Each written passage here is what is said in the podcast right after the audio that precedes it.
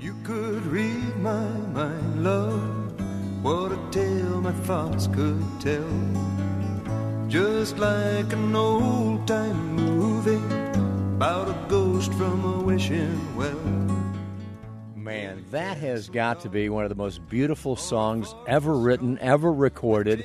You all know who this is, don't you? Well, you should, because after all, he has been in the business for over 50 years now, and he has written so many hits, so many classics, songs like The Wreck of the Edmund Fitzgerald, Rainy Day People, and Sundown. And here's the deal, folks he's not done yet know. It's amazing when you look over the birth of this guy's career. He recorded 20 albums. He sold millions and millions of albums. He's had five hits reach number one and 13 in the top 40. And gosh, if I told you about all the other artists who've recorded his songs, we'd be here forever. But it's everybody from Elvis to Bob Dylan, even to Jane's Addiction. He is really nothing short of a legend. Let's say hi to Gordon Lightfoot. Hey, Gordon, how are you?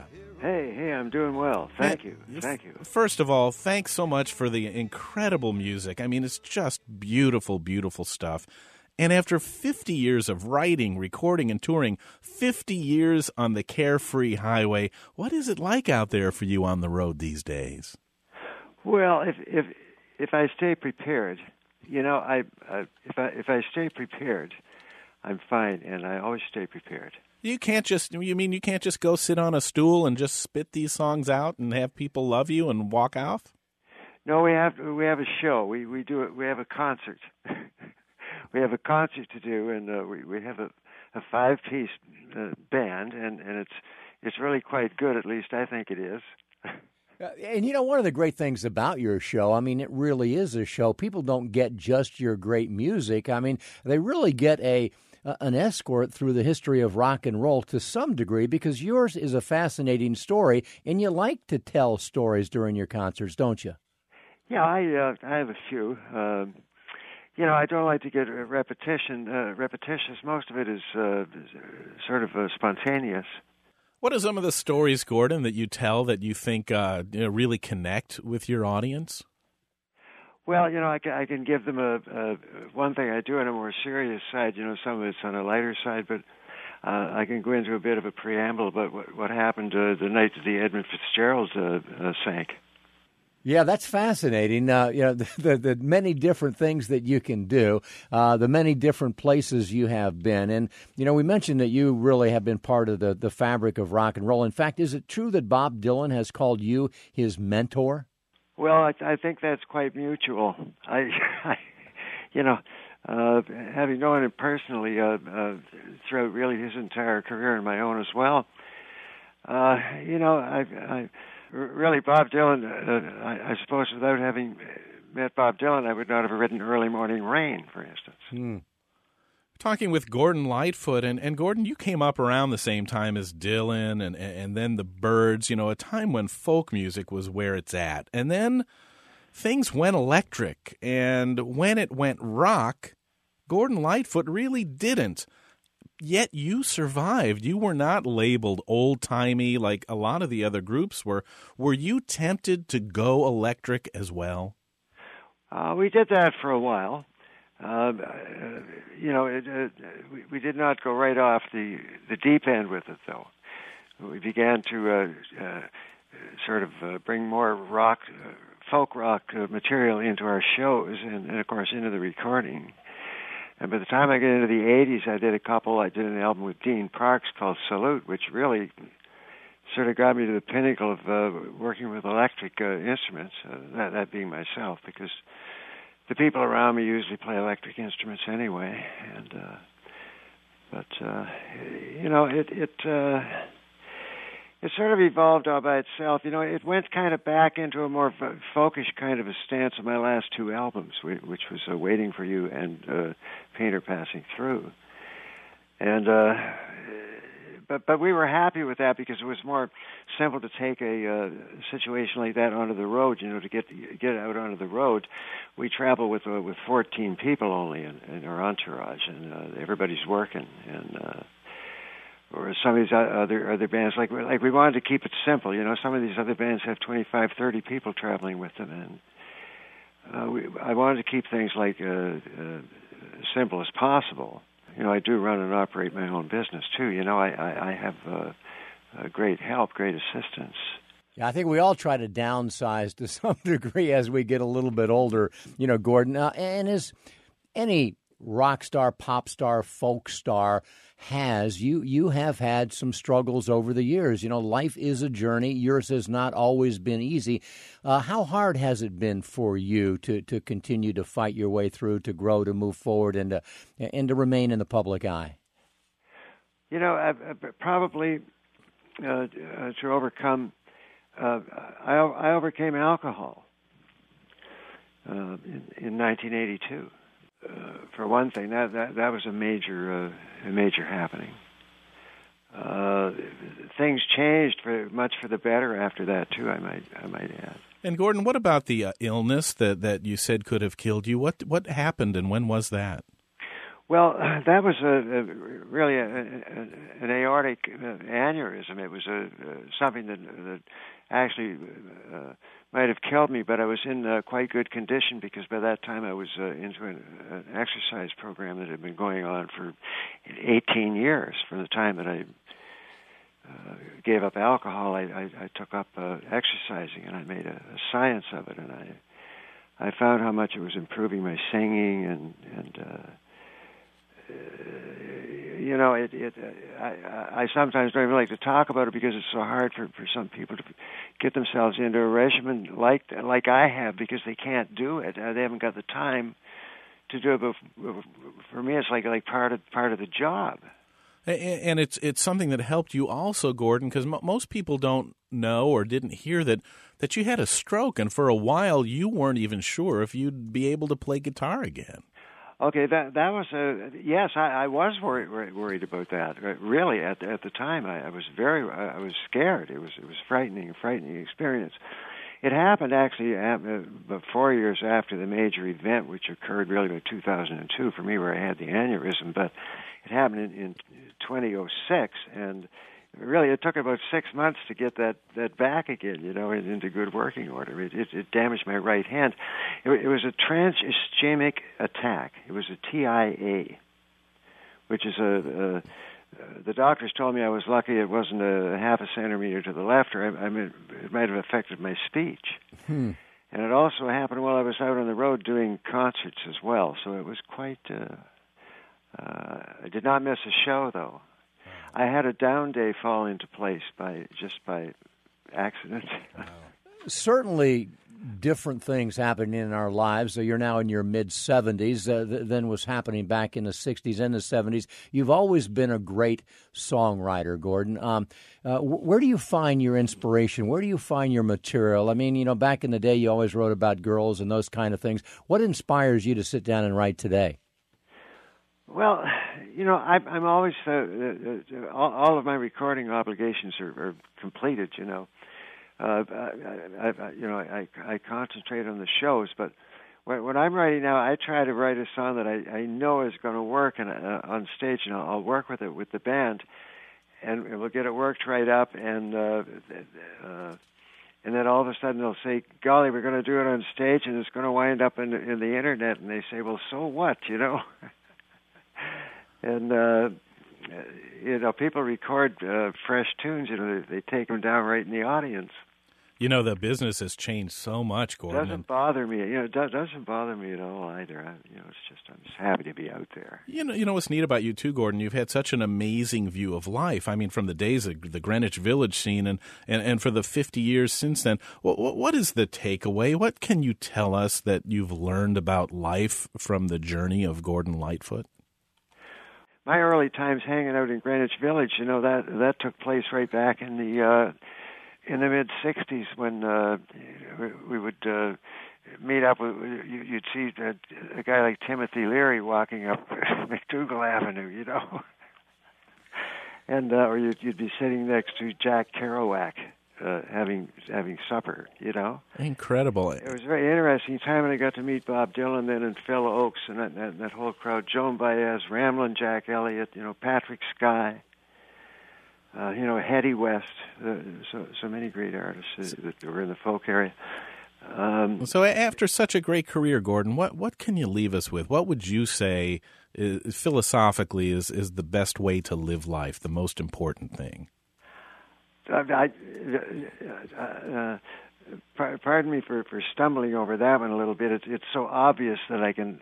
Uh, I've said it before. Stay motivated. Stay motivated. Stay mean, motivated. Here, here it's worked for one of the, the greatest singer songwriters in the history of rock and roll. Now in his mid 70s, still out there, still touring, putting on a phenomenal show. And get some of his old music too, folks, and just bathe in all the greatness that is Gordon Lightfoot. It's been a pleasure to get to hear his story, and uh, thanks so much, Gordon. I never thought I could act this way, and I've got to say that I just don't get it. I don't know where we went wrong, but the feeling's gone, and I just can't get it back. Up next, the heartache and triumph of a real life fairy tale princess. This is Growing Bolder. If you could read my mind, love, what a tale my thoughts could tell. Just like an old time movie about a ghost from a wishing well.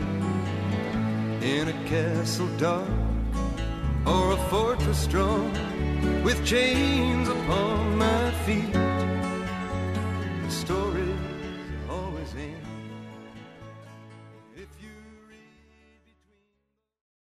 Support for Growing Bolder provided by our partners at Florida Blue Medicare, providing the guidance you need to stay informed and stay connected through COVID 19.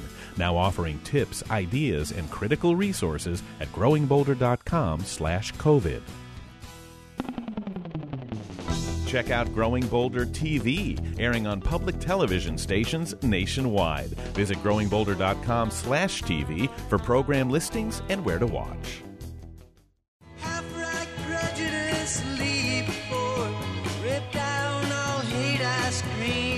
You're listening to Growing Bolder Radio. I'm Bill Schaefer with Marc Middleton, and we're about to share with you a story that's pretty incredible, one that almost reads just like a fairy tale. Yeah, I love this story. It has princesses, in fact, lots of them, but it also has some very real villains as well. It's the story of a woman and her heartbreaking struggles to pursue her passion in the face of what would be for many insurmountable odds. I wonder if happily ever are real. When we're young, we all believe in fairy tales. Michelle Knight was no different. But this little Snow White grew up to be Snow White. Well, sort of. As one of the stars in the critically acclaimed award winning musical comedy Disenchanted. And just one more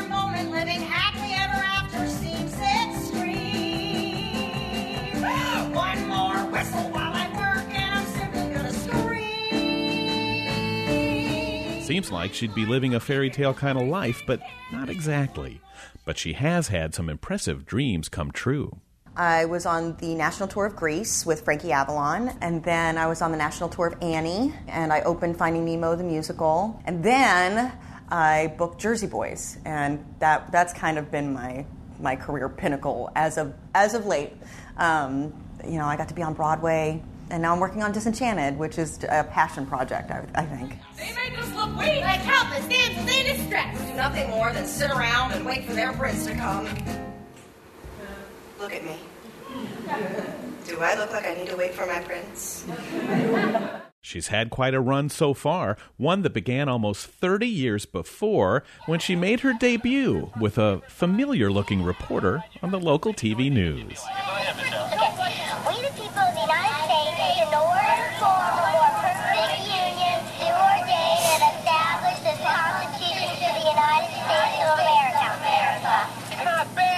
Michelle loved it. Performing made her feel alive.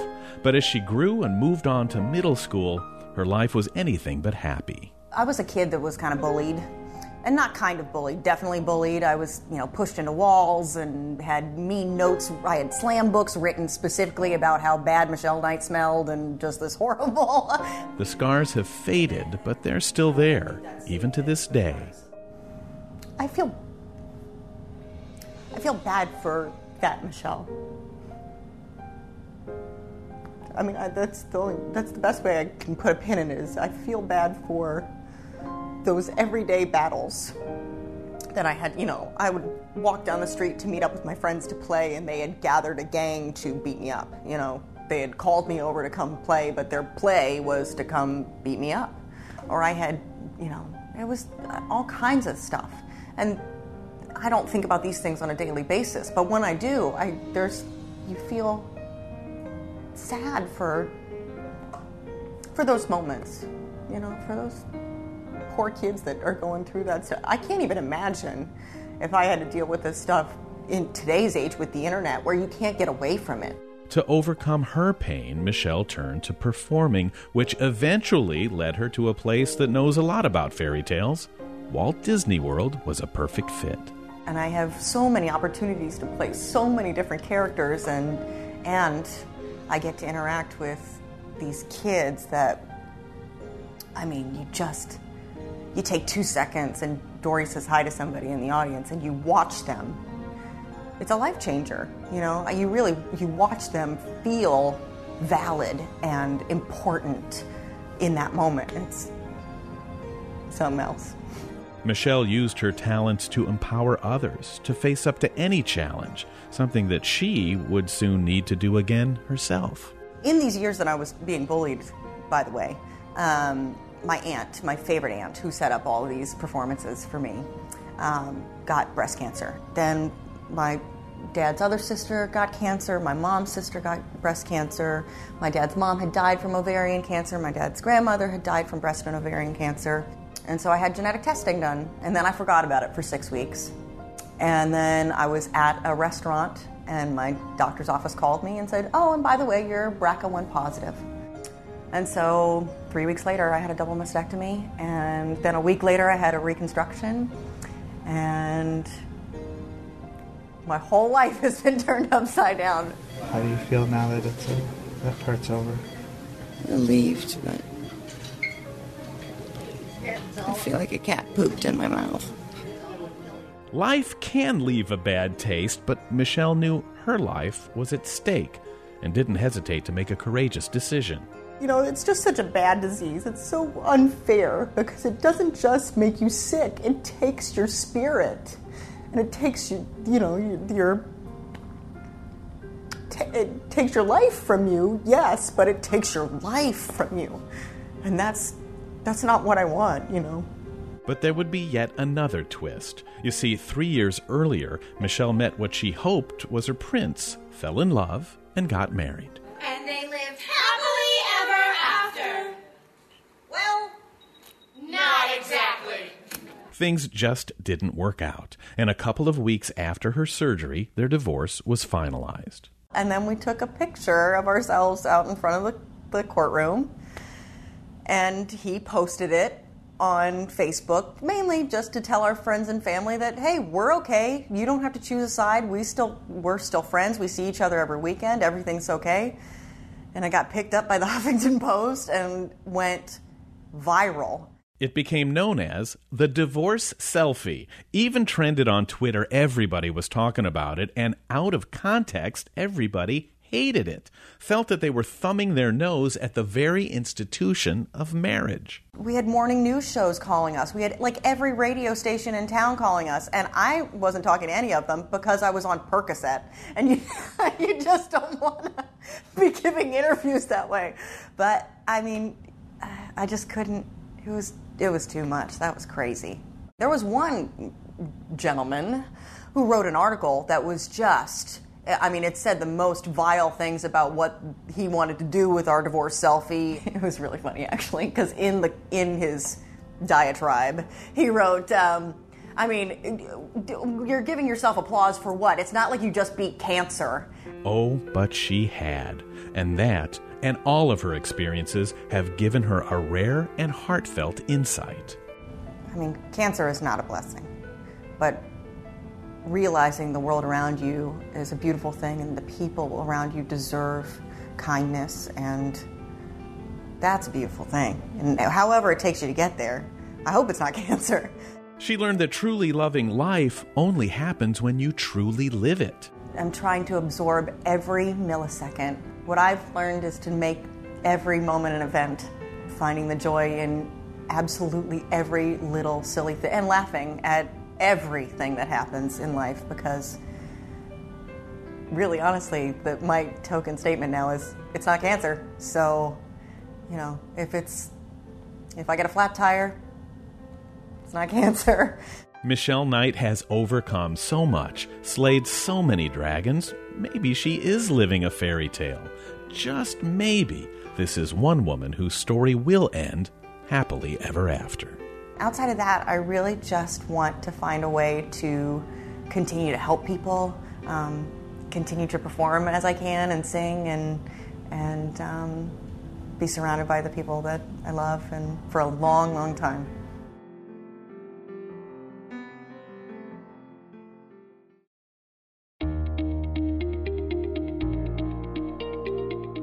I'm constantly amazed at the battle between the anti aging advocates and the aging sucks, just accept it proponents.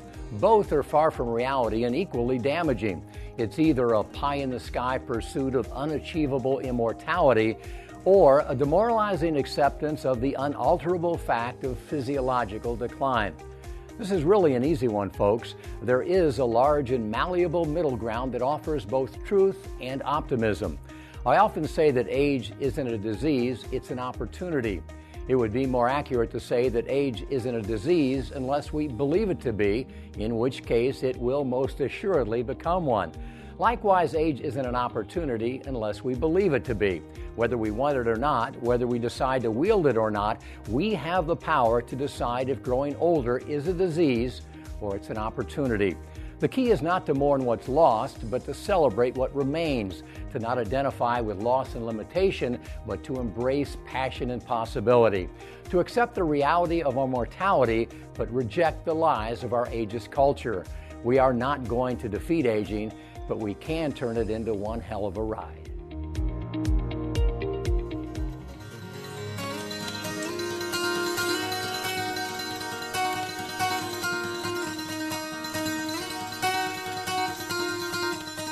He spent 10 years in prison for a murder he did not commit. New evidence got him out, but what would he do with his new life? That's next on Growing Bolder. Support for Growing Bolder provided by The Center for Health and Well-Being, now open in Winter Park. Wholeness, fitness, and medicine together in one convenient location, offering programs and services to promote healthy living and positive aging. More at yourhealthandwellbeing.org. Sign up for the Growing Bolder Insider newsletter, delivered to your inbox every week. Be the first to see our latest interviews, stories, and tips for making each day count. Sign up today at growingbolder.com.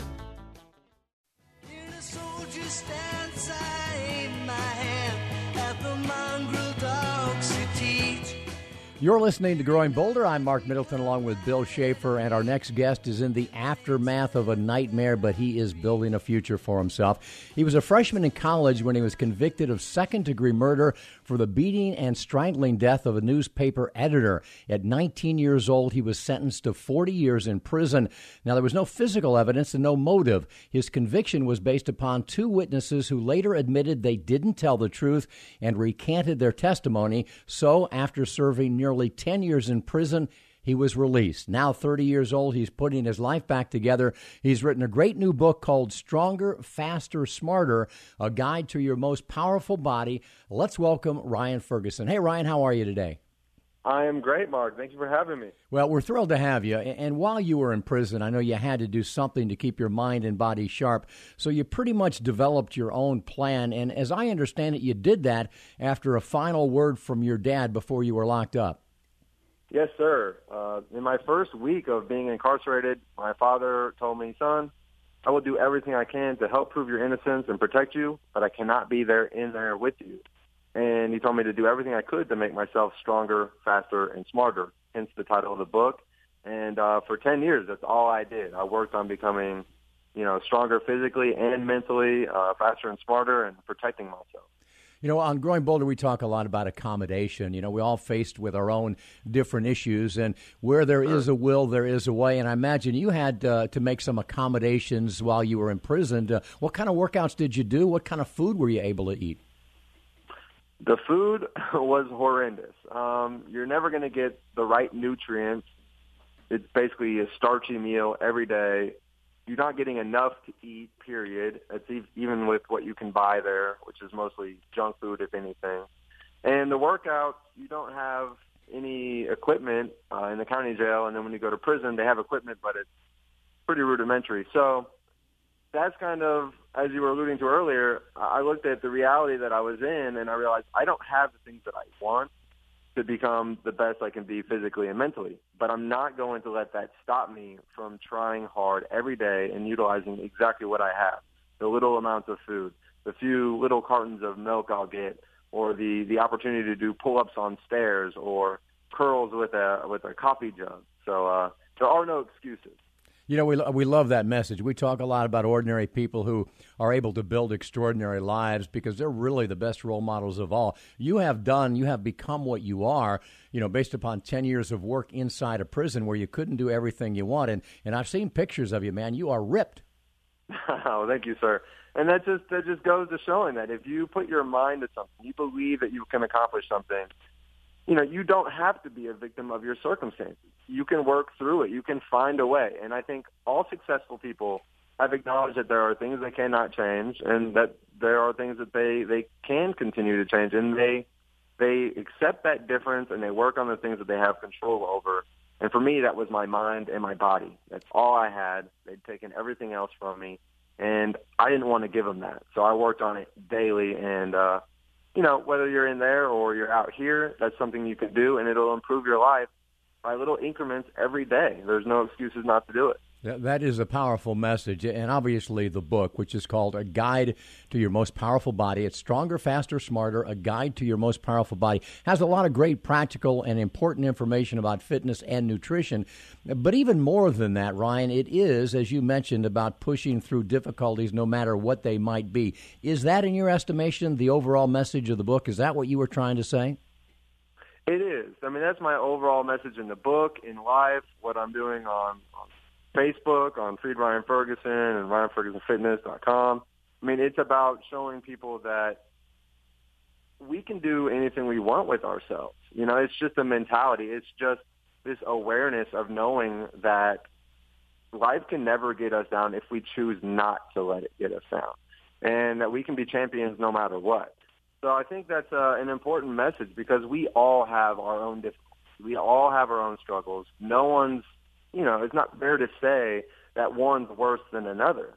But the reality is that we we can continue to, I guess, beat those realities, beat those things that are holding us back, and uh, and that's what I think the beauty of life is. If we choose to to do that, we can do anything. Folks, we're talking to Ryan Ferguson, who is now 30 years old, literally spent his entire 20s uh, in prison after he was wrongly convicted of a crime. You mentioned Facebook a minute ago, Ryan, and I know in many ways social media, and Facebook in particular, was instrumental in your release, and yet you never spent a day on Facebook until your release, and not only that, you never sent a text, you never had a smartphone. It was a different world when you got out. Was it, was it exciting or was it difficult? It's both exciting and difficult. It continues to be difficult for me. Coincidentally, I ended up speaking at Facebook headquarters before I even knew how to use Facebook. um, yeah, it's amazing. But, you know, because of some incredible people, we were able to get 70,000 supporters. And, you know, those people are still out there. They're still supporting my family and I, and they're supporting wrongful convictions. So being able to communicate with them and hopefully help other people is is worth the effort of trying to figure these these platforms out on a daily basis. And uh, I mean, they are incredible. It's it's been an uphill battle for sure, but the the impact it can have on our lives and society, if we choose to use these platforms in the right way, can be incredible. Obviously, you can't get back 10 years of your life, and, and, you know, for many people, 20s are where it's at, but you have filed a, a, federal civil rights lawsuit seeking damages against the Columbia, Missouri Police Department and a prosecutor there who is now a, a judge. Uh, As you move forward with that, Ryan, is it possible to, to, to not be bitter, or will you always harbor a bit of bitterness over what occurred? You know, I, I will always harbor bitterness. They took my 20s, and I believe they, they did it knowing that I was innocent. Um, you know, the authorities are responsible for this. There needs to be accountability. There is no accountability set up in our legal system. So it, it's unfortunate, but I'm using that that anger and that resentment I have, this negative energy, I'm turning it into positive action by hopefully helping other people and spreading awareness and making my families and my life better. So it's it, again, it's what we choose to do with the realities that we're we're faced with. And for years, I let that negative energy consume me and make me worse as a human being. But I've turned that around, and I think that's a, a powerful message, which hopefully I'll be able to get out in my next book. But um, you know, we can use negative energy for positive action, and uh, and one of the best ways to do it is through health and fitness and uh, and helping other people. Well, that is a great takeaway, folks, and let's leave it there. The book is called Stronger, Faster, Smarter A Guide to Your Most Powerful Body. It's written by Ryan Ferguson, a 30 year old guy who is now out. He's back on the street, and he's got some big things ahead. He's hit the ground running. He is working on behalf of those who, like him, have been wrongly convicted. He is trying to make us all healthier, and he is delivering the message that it's never too late and that no obstacle is too much to overcome. So uh, pick up the book. Uh, it's a great read. And Ryan, we certainly appreciate your time.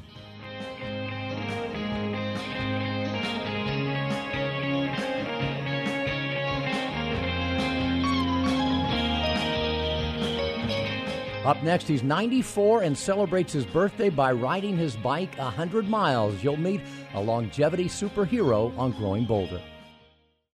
Support for Growing Bolder provided by Winter Park's new Crosby Wellness Center at the Center for Health and Well-Being. More than just a gym, it features unique medically integrated programs, activities for all ages and skill levels, and free group exercise classes with memberships. More at crosbywellnesscenter.org.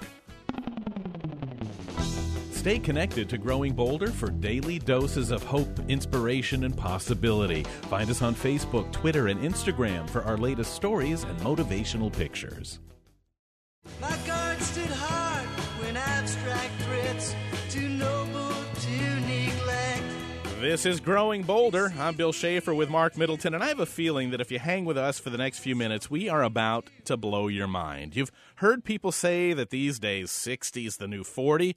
I think they got it all wrong. Soon, 90 may be the new 40. and you're about to hear from a guy who sure is making it seem that it's that way right now. Yeah, he is 94, or at least we think so. We're going to have to confirm that, Bill, because he doesn't sound anywhere like that. You know how he celebrates his birthday every year? Cake he, and candles? No, well, maybe. But in addition to that, he rides a bike 100 miles. In his mid 90s, he is a highly competitive athlete, a veteran of the National Senior Games who has won gold 24 times what? and counting. He is one of the top role models in the entire world for what is possible in all of our lives with a little bit of luck and, of course, making the right lifestyle choices. Let's meet one of the most amazing guys on planet Earth, the one and only Larry Johnson. Hey, Larry, how are you? I'm fine. How are you? I'm doing great. And let me make sure that, that, that, Bill didn't get this wrong because he put the notes together.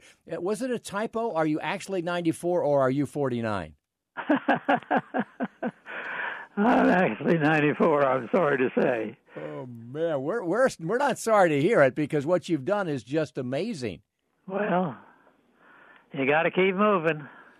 Larry, are you surprised when you know you say, "Oh boy, 94"? Do you mean that you can't believe that that many years have gone by, or I mean, do you feel like a 94-year-old? No, I don't feel like a 94-year-old, but I can't believe that many years have gone by. When I was uh, a kid, I thought boy, if I ever lived to the year 2000, I'll really be lucky because I most of the people or adults around me never lived that long, and so that would have made me 80. And so I thought, well, I guess I guess I made it. well, you know, we can't deny, uh, Larry, that maybe some luck was involved, but it's got to be more than that. It's got to be your lifestyle. Uh, why do you think that you are 94 and not only still here, but talking on the radio to a couple of guys across country and inspiring people all over the country? Well, I, I had my mother lived to 97, but her last three or four years were not very pleasant. She was in a nursing home and Alzheimer's or dementia or something like that. So uh, that was uh, not very well. But uh, I've but up to that time she was fairly active. So I think I got a lot of good uh, good genes from her. My dad, uh, who grew up as a farmer and uh, looked around at the other people that were older than he was, and he said, Every, anybody that's 72 years old is no damn good. And so uh, he predicted his death, and he died at 72 with a heart attack. So I didn't get good genes from him, I don't think, but I got them from my mother. Boy, and talk about genes. A 94 year old who can ride 100 miles on his Well, no, birth- that's on a spin bicycle. Hey, Larry, 100 miles is 100 miles. Well, it's not out, it's not outside in the wind and all all that sort of thing. But uh, yeah, we've done that every year for this will be the fifth year. I've, this will be the I've done four, and the fifth year is coming up. So uh, we're all uh, ready at the gym to take take this on. So uh, I've got a good following there, and they all cheer me on. Lots of young ladies there too, so Oh. that, that works fine. Yeah, young ladies like an old guy that's in shape. Uh, tell us a little bit. Tell us a little bit about the senior games. You know, what are your events, and what does it do to, for you to hang out with other people uh, your age and younger that, that are into taking care of themselves? Well, my I. I've been I missed last, last two years ago in Cleveland, but prior to that I've been to every one. I started I, the first year I went as an observer. The next year I went as a runner. For a couple of years I did that. A couple of events I did that, and then I learned to swim a little better, and so I did running and triathlons, and then when I uh the pools around here get too, are too cold, so I quit swimming. So I, now I'm a cyclist. So I do the four cycling events in the senior senior games. So uh, and uh, I guess a couple of events ago, uh, a couple of games ago, uh, there were six signed up that are over 90, and uh, when we got there, only three showed up, and so and one of them only did the 5K. So. Uh, but I've had lots of fun with those guys, and uh, they were happy when I couldn't make the Cleveland. They sent me emails and said, "Sorry you can't make it, but we're having fun up up in Cleveland." So, uh, hey, Larry, was, uh, I I did a crazy thing and uh, sort of fractured my hip a little bit, but it's, I fractured it enough that I couldn't go. I, I thought I could, but I couldn't stand on one foot, so I decided I better not go. You know, that's a th- that's I a th- paid my dues and I had hotel reservations, but you know, uh, a broke I didn't make it. a, a broken hip, Larry, is something that a lot of people as they well, age it never. Was, it wasn't really a broken hip. It was a socket. The, the femur and the socket were, uh, the bone were okay, but it, it was the socket that had a, some cracks in it. So it was really kind of a crack in the pelvis. It really wasn't in the in the hip side. It was on the hip side, but it wasn't the femur or the big bone, a big knob on the end of it. That was all. That was all good. So. Uh, Well, Larry, we, before we let you go, we'd, we'd be amiss if we didn't take advantage of your, your you're such an inspiring person. Can you like let, preach from the, the summit of, of, of Mount Johnson and, and give us some of that Larry Johnson wisdom about staying active and staying vibrant and, and what life is really all about?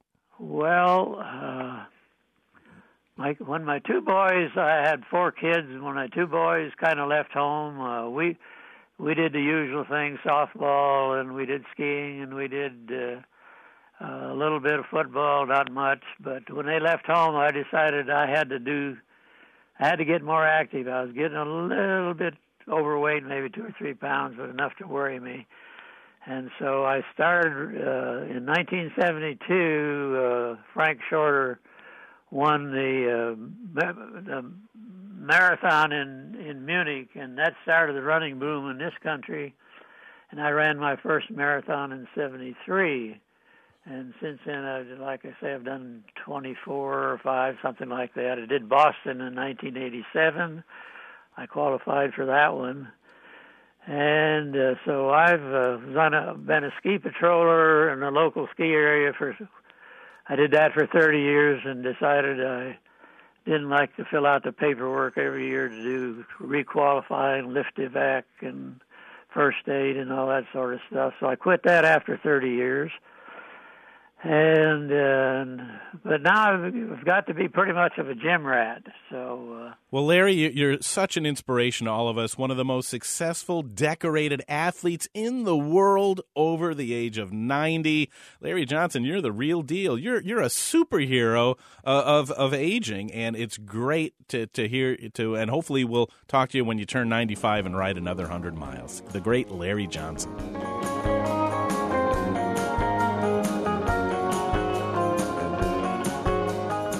Up next, what happened to a present day woman named Amelia Earhart when she tried to recreate the deadly flight that took the life of her namesake?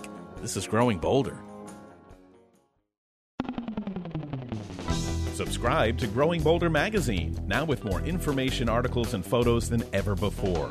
This quarterly publication is unlike any other, filled with the kind of inspiration you need to live your life to the fullest. More information at growingbolder.com/subscribe.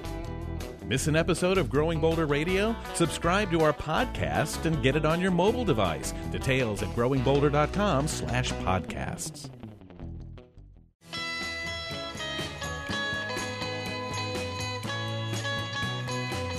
You are listening to the Growing Bolder Radio Show. I'm Bill Schaefer with Marc Middleton, and sometimes it's hard to find your path in life.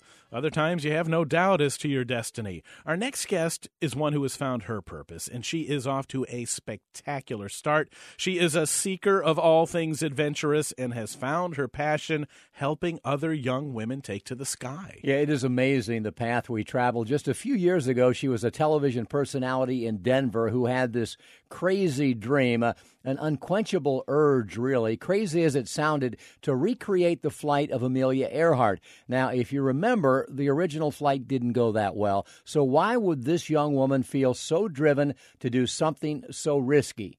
Maybe it starts with her name. Let's say hello to Amelia Rose Earhart. Hey, Amelia, how are you? Hey, doing great. I'm so excited to be on the show and talk about flight. Eh, first of all, the obvious question, I'm sure you're sick of it, but is that in fact your real name, Amelia Rose Earhart? And if so, did your parents explain why? it absolutely is my real name. And of course, there is a good story behind it, but it all starts with the fact that I'm not related to Amelia.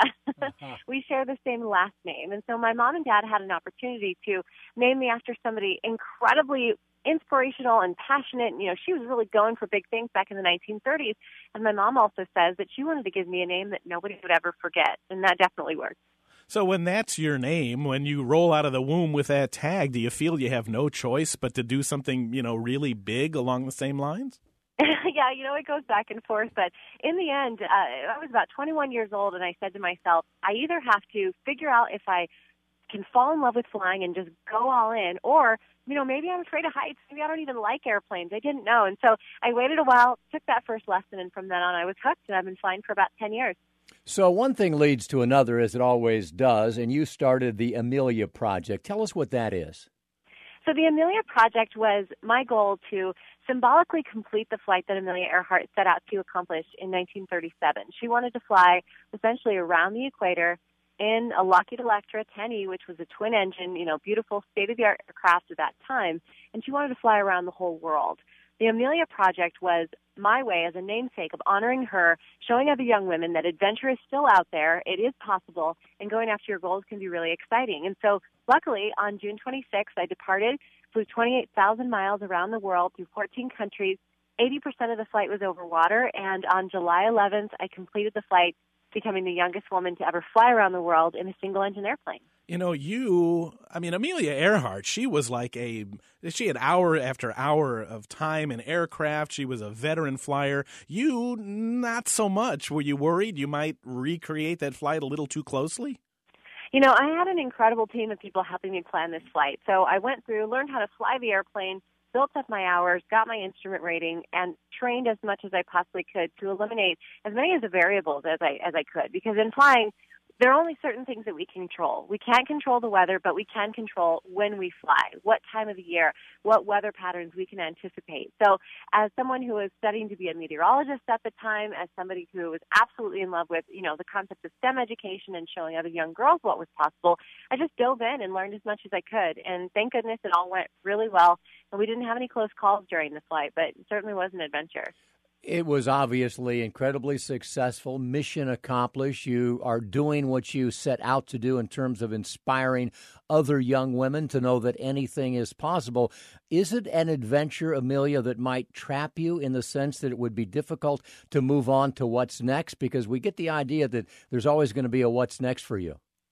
You know, that's a good question, and that's that's the most common question. Now that the flight is done, what's next? And and I'll be totally honest, after you get back from something that big, whether it's summiting Everest or, you know, flying around the world, you get home and there's a little bit of a lull. You kind of go, well, how am I ever going to top this? How can I ever feel as good as I did when I accomplished that, you know, goal that took a year and a half to complete? And so I, I took a step back and, and I looked at my foundation, which is the Fly with Amelia Foundation, and we put young women 16 to 18 through flight school. And so my new goal became flight for education, getting people who typically don't have access to aircraft up with small airplanes, get them in the cockpit, get them excited about how to, you know, slowly raise money for those goals that you have. And so now the what's next is flying around the country on an educational mission, taking that airplane to schools and small airports where people can really get in touch with it firsthand. But yeah, it's, it's been tough to come back, but you know, now that I can say that I'm an earth rounder, that's a pretty cool feeling.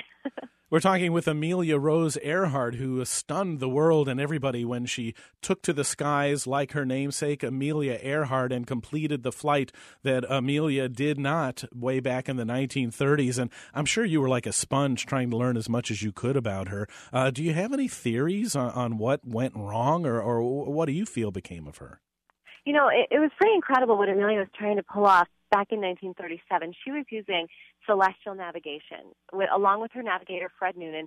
She was using a star essentially and a point on the horizon to triangulate her location in space, and that's how she navigated. So, navigationally, uh, from what I've read and all the research that I've done and other groups that I've sort of teamed up with through the years, it sounds like the weather was pretty bad when she departed from Papua New Guinea, and it was probably very difficult to find Howland Island, which is where she intended to land. So, I haven't latched on to one theory in particular because they focus on her death what I try to focus on the pat is the passion and the inspiration behind what she was still in control of while she was living, which was getting out there and just being really bold.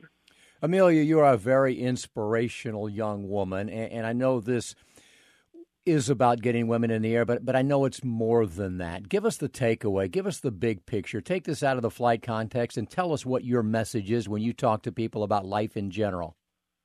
You know, there's a lot of different messages and, and metaphors through flight that I've really come to understand, and there's there's two I want to share with you. The first one is don't quit your daydream.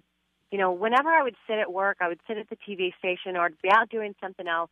My daydream would always take me to flying and getting me up in that cockpit and seeing the world in different ways. And so that's what I try to tell people. Wherever your daydream takes you, that's probably one of the things that you're meant to accomplish in this life. So don't quit your daydream. And then the second came from my dad he asked me the most poignant question of the entire flight before I left. He said, Honey, after you fly around the world, do you think the world will feel like a bigger or a smaller place?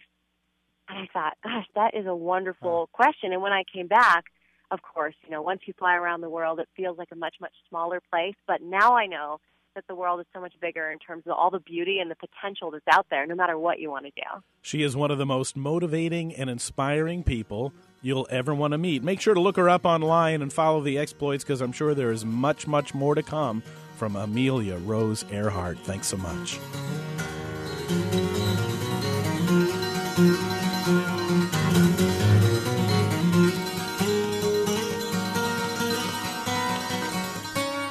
Well, that's it for now, but Growing Bolder does not stop here. Follow us online at growingbolder.com and check out our pages on Facebook, Twitter, and Pinterest. And do you receive Growing Bolder magazine? Oh, you should. It's filled with hope, inspiration, and possibility, and available to you at growingbolder.com as well. And how about a quick takeaway from today's program? You know, folks, whether you are a legendary musician, an up and coming actress, a man who's been wrongly convicted of murder, or someone named Amelia Earhart, it is persistence that makes dreams come true. Persistence that will help you triumph against whatever odds you face, and that is what we call growing bolder. Growing Bolder is a production of Bolder Broadcasting. All rights reserved. This program was recorded at Growing Bolder Studios in Orlando and is available as a weekly podcast on NPR One, iTunes, Spotify, Google Play Music, Stitcher, and TuneIn. It is written and produced by Jill Middleton, Marc Middleton, and Bill Schaefer. Executive producers are Jackie Carlin, Robert Thompson, and Emily Thompson. Technical director is Jason Morrow. Production manager is Michael Nannis. Chief audio engineer is Mac Dula. And our most important team member is you. Follow us on Facebook and Instagram to keep growing bolder every day.